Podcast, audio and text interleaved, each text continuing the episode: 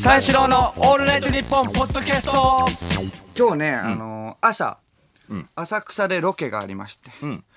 朝早かったんだよね、うん。それで浅草でロケがあって昼ぐらいに終わって、うん。それでお昼ぐらいに終わったから一回家帰って次の仕事向かってラジオなんだけれども、はいはい。そのあの間隔が空いたから一回まあ家帰ってちょっと軽く寝ようと思って、うん。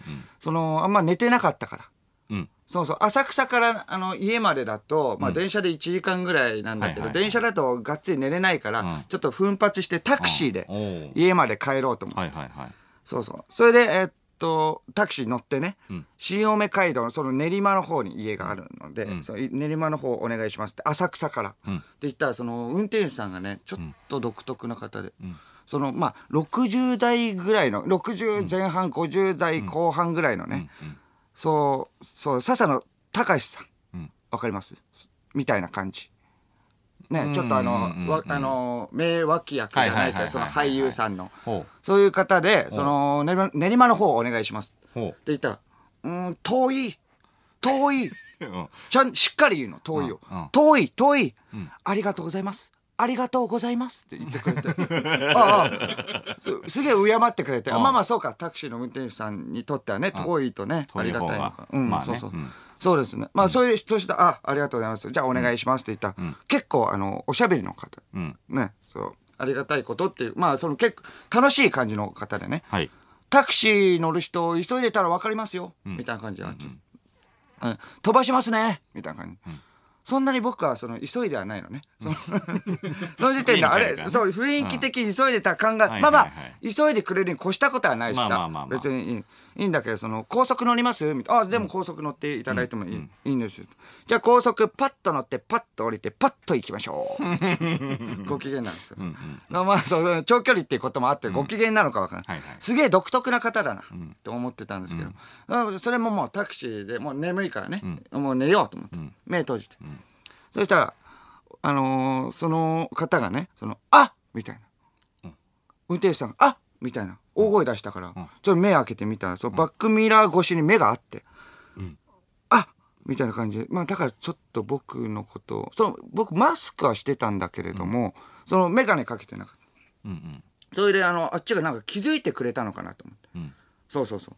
それであっちがその話しかけていいか話しかけちゃ悪いかみたいな感じでなんかけ、うん、寝てるしとか、うん。そうその葛藤が見えるんだけれども、はいはい。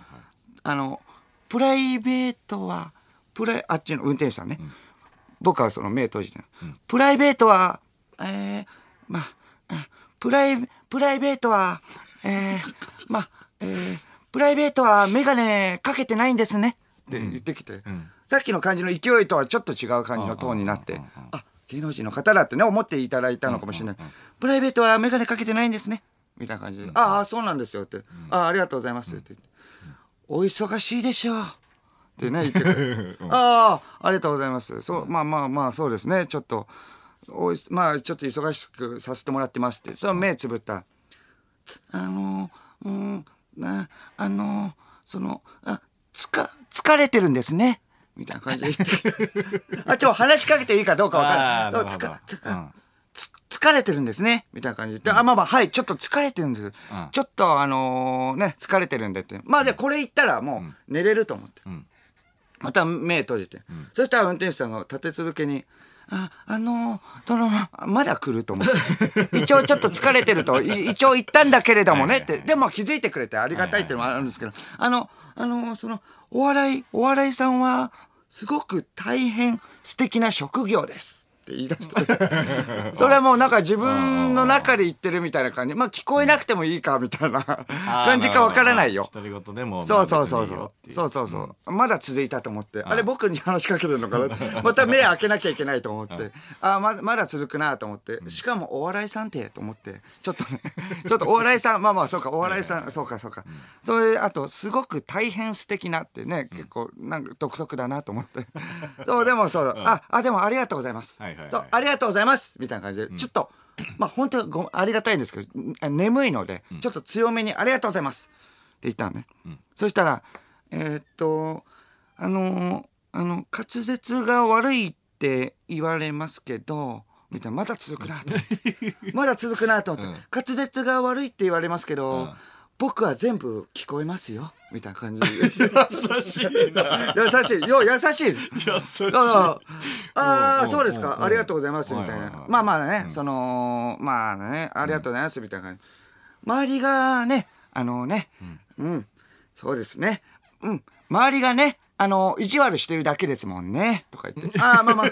意地悪して聞こえないふりしてるだけですもんね。みたいな。いやいや。ね。うんまあまあまあまあそうですね。まあまあそれ言われたらちょっとね僕的にもね、あのそれが売りみたいなのあるんで、複雑ですけどねみたいなね、まあ複雑なんですけれどもねってちょっと、あの僕ミラーを見たのね、それでミラー越しにその力強い目でね、うん、うんみたいなその横に振って、いやその複雑ですけどねっていうのも違う違うって、本当に聞こえてますよみたいな。一点の曇りのもうないような目で訴えかけてきて目で訴え大丈夫うん大丈夫ですみたいな。うん。いやいやまあまあそうですけど、ね。まあまあじゃあちょっとあそうですねみたいな感じ。結構強めに言って、これ寝れると思って、寝れると思ったらまたちょっと続いてまたうーん僕はああの僕はあのファンで、ん。三四郎さんの出ている番組すごく見ています。うー。ん続いたなと思って、寝たいけどと思って、うん続いたなとすごいねでも見てくれそうそうそう、あのロン派の運動神経悪い芸人。うん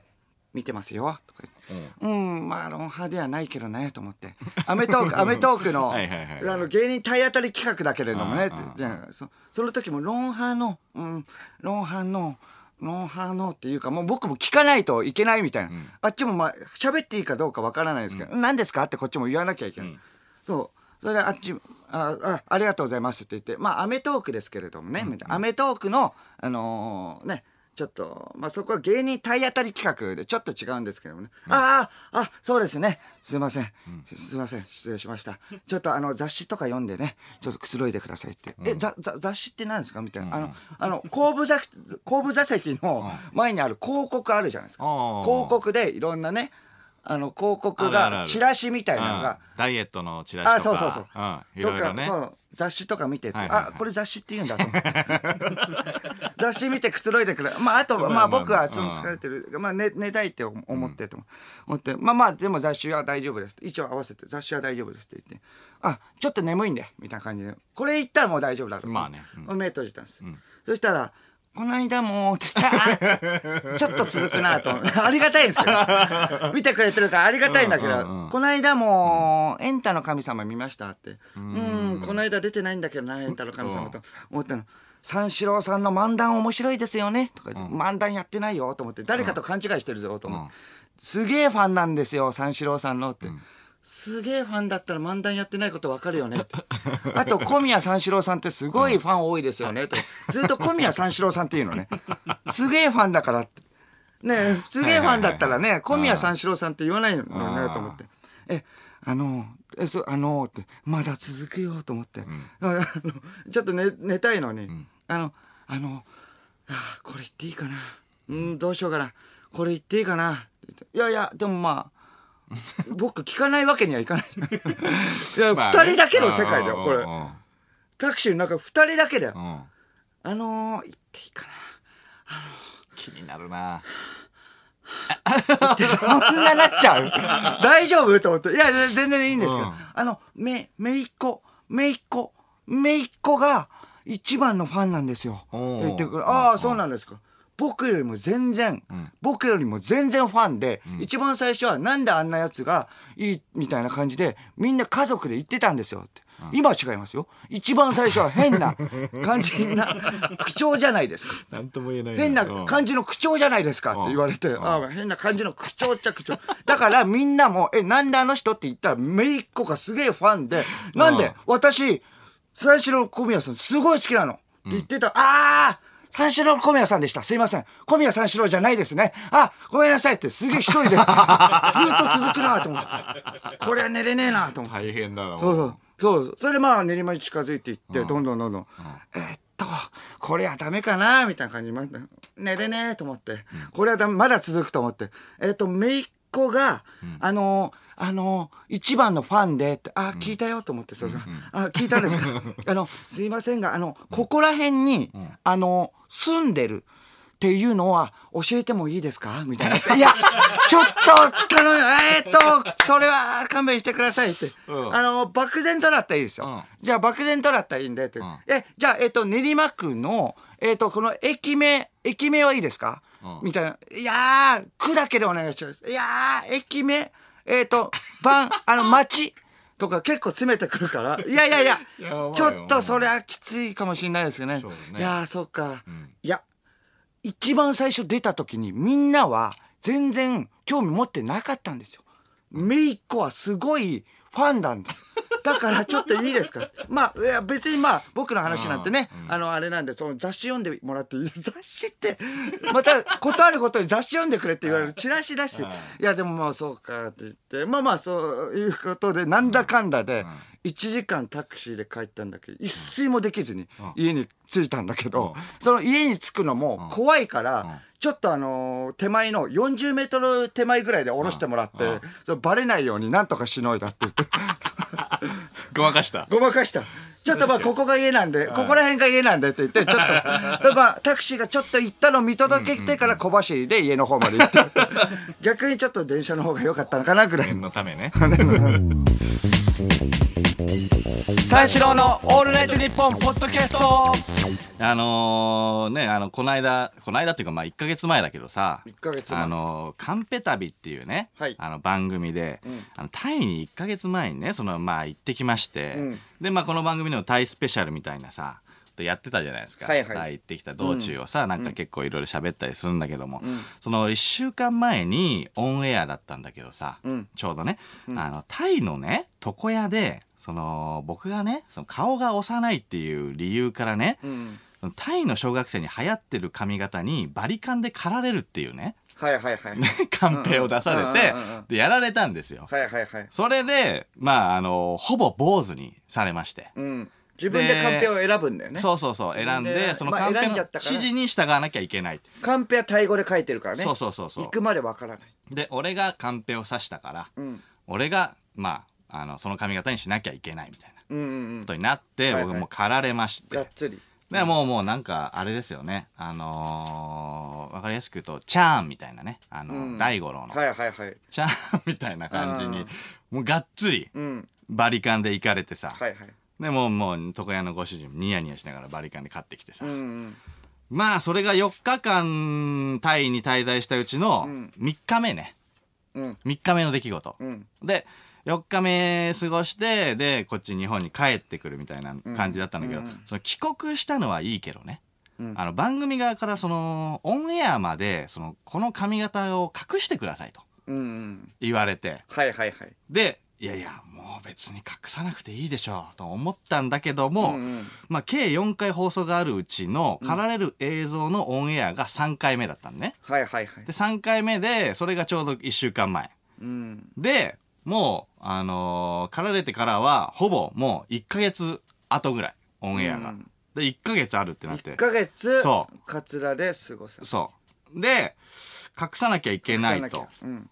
ででもまあでも隠さなくていいよと俺は思ったんだけどでももしそのまま番組とかに出たら、うん。あの髪型にそのね刈られた時のインパクトなくなりますよみたいな。ああ、はいはいはい。それは困るとうん。んなんだその脅し方と思ったんだけど。それ思はい困る。そう。怖いよと思って。でも確かにそのあそこまでさやってその髪型に慣れられたらもう終わりだから。うん。慣れられたの視聴者のね方々にはいはい慣れたら終わりだから、ええと思って。じゃあじゃあどうするんですかっつったらそのカツラその間かぶってくださいってなってさ、はいはいはい。カツラカツラでもそのタイでもさ刈られて地獄だったのにさまさか日本帰ってきてからも地獄なのね、うん、ずっと続カきツラと思って。いやいやきついよカツラと思って、よね。そうそっからその帰国した足でとりあえずお願いランキングの生放送があって。そのまま行かなきゃ。そう。で生放送だからもう本当にカツラを用意しないとさいけないわけじゃん、うん。その後ね収録とかだったらまだ何ヶ月後とかに、はいはいはい。ねあのオンエア日とかあるけど生放送だからもうもうこれで出なきゃいけないんだよ。もうこれかカツラか、うん。二択なんだよ。はいはい。でもうどどうしよう。まあまあカツラしかないわって思って。で隠さないといけないからね。そうそうそう、で早速じゃあカツラかぶんなきゃと思ったらその一応制作のテレビ朝日さんがそのカンペ旅もテレビ朝日さんで、はい。お願いランキングもテレビ朝日さんだったから、そのカツラを何種類か用意してますって言われたの。うんうん。で、まあ、制作の、ね、方が用意してくれてるカツラだったらまあねフィットするのがあるんじゃないかとは思ったんだけど、はいはい。で試しにそのうちのマネージャーが買ってきた8,000円くらいのカツラがね、うんうん。あのあったんだよね、楽屋に、うん。だからちょっととりあえずこれかぶってみてよって言われて、うんうん。マネージャーに。でかぶってみたのよ、うん。そしたらあのかぶったらタイ行く前の俺なのね。まんま。鏡見たら、うん。あれ？俺じゃん。ん、うん、懐かしきあ結構だからまあありきたりの髪型だったっいやていうことそうなのか分かんないけど、うん。あのカツラがもろにフィットしてて、はいはいはい。3日前の俺じゃんと。思うんうん。って俺と思ってうん すごいなと思ったのよ、はいはい全く違和感ない。うん。ほぼ誰も気づかない。一応その制作さんが用意してくれたカツラもかぶってみたんだけど、全然違うのね。あそれもなんか形的にはそういう感じなんだけれどもやっぱそうそうそうそ細かいところが違ったりすると。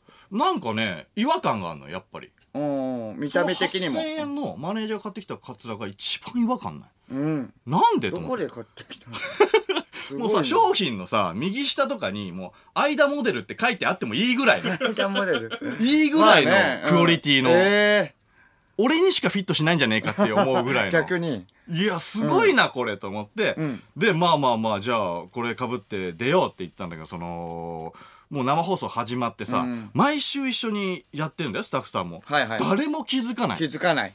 ぐらいのレベルで。全然気づかなかった。いやこれすごいなと思って、はいはい。まあ、何事もなく生放送も終了してね。